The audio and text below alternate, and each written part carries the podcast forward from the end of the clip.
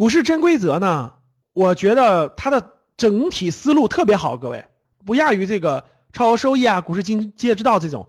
但是呢，由于这本书是西方西方人写的，知道吧？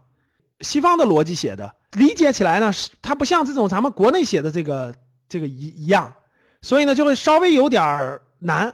而且呃不是，就其中只有一部分比较难，就是它那个对公司的估值那块呢有一些复杂的公式，我觉得有点难。其他地方其实都挺容易理解的，各位。所以这本书我我推荐你们重点读啊，也可以就像那样，就像超收一样的重点读一读，有利于提升啊。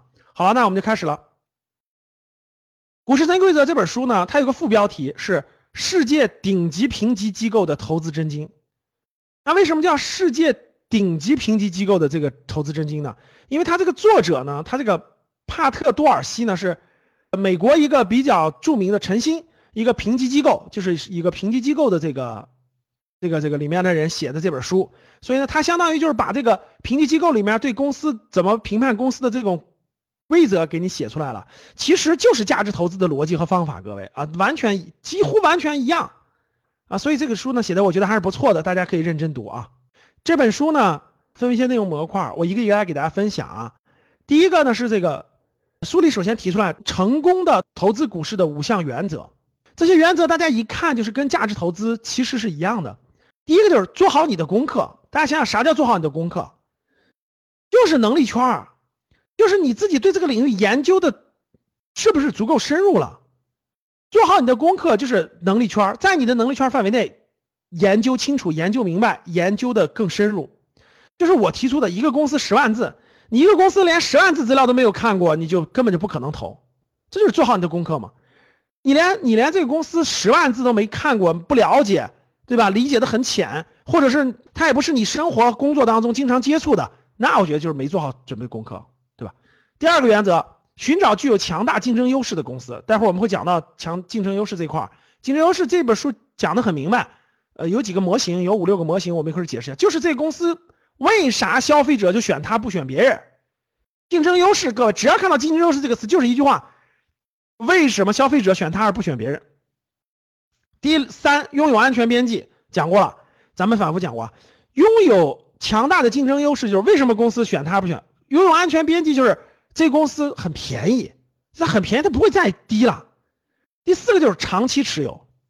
好公司都是长期持有才能获利的，短期持有很难获利。第五就是知道何时卖出，就知道什么时候贵了卖出。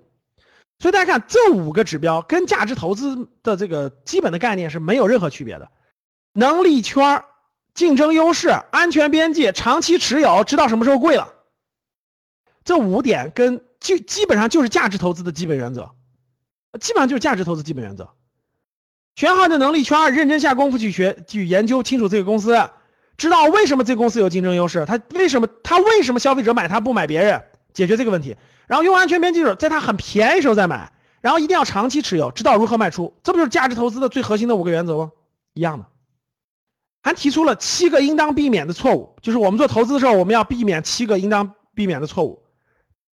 他是先提了五个原则，再提了七个错误。那我们看什么七个错误？第一个，虚幻的目标。什么叫虚幻的目标？就是。你不要盼望下一个微软，小成长股是不靠谱的。大家发现没？这本书跟上我以前讲过的一本《祖鲁法则》就有很大的差别。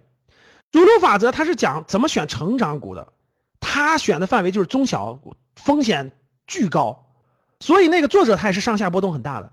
但是大家看股市真规则这个逻辑就对了，你不要给自己设定一个虚幻的目标啊！这个公司我认为它是未来的百度啊，我认为它是未来的微软啊。如果是你工作，比如说你是工作，我投的是我的青春时光，我工作，其实恰恰应该用，就用这个祖鲁法则那个方法，就是去中小型高速成长的，这样的能力会成长的最快。但是你的真金白银不能选这种，因为失败概率很高，所以不要自己给自己定个虚幻的目标。